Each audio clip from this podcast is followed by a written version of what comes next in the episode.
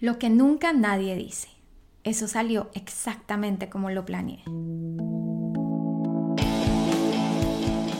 Me siento terrible.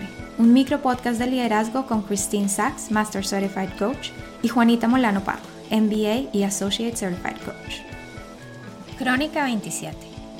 Sé que soy diferente, pero no sé por qué.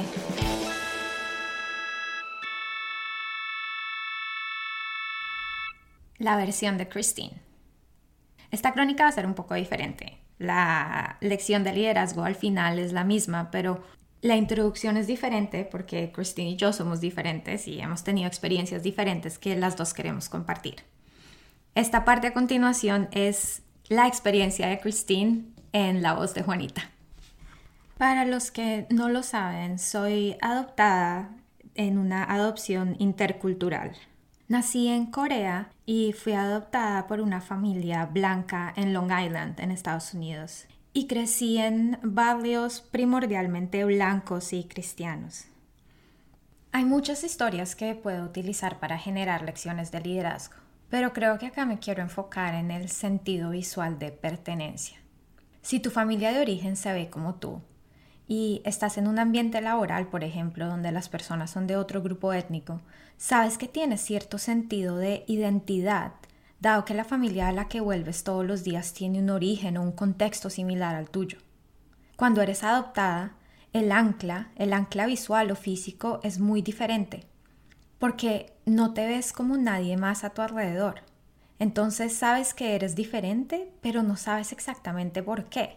O sea, puede que entiendas intelectualmente que eres adoptada, pero la realidad de que eres diferente, de ser tratada diferente porque te ves diferente, a pesar de que tú sientes y tienes los mismos valores y prácticas de esa familia adoptada, pues es retador para ser bien honesta. Entonces es difícil reconciliar estas cosas porque no tienes un ancla más allá de eso que te hace sentir que no perteneces. Y a pesar de que somos todos adultos escuchando este podcast, no quiero subestimar el poder de la presión de grupo, la presión de amoldarse, de encajar, porque la mayoría de personas quiere encajar. Es predecible que la mayoría de personas se sienten más seguras en un grupo. Entonces, ¿cómo es esto una lección de liderazgo?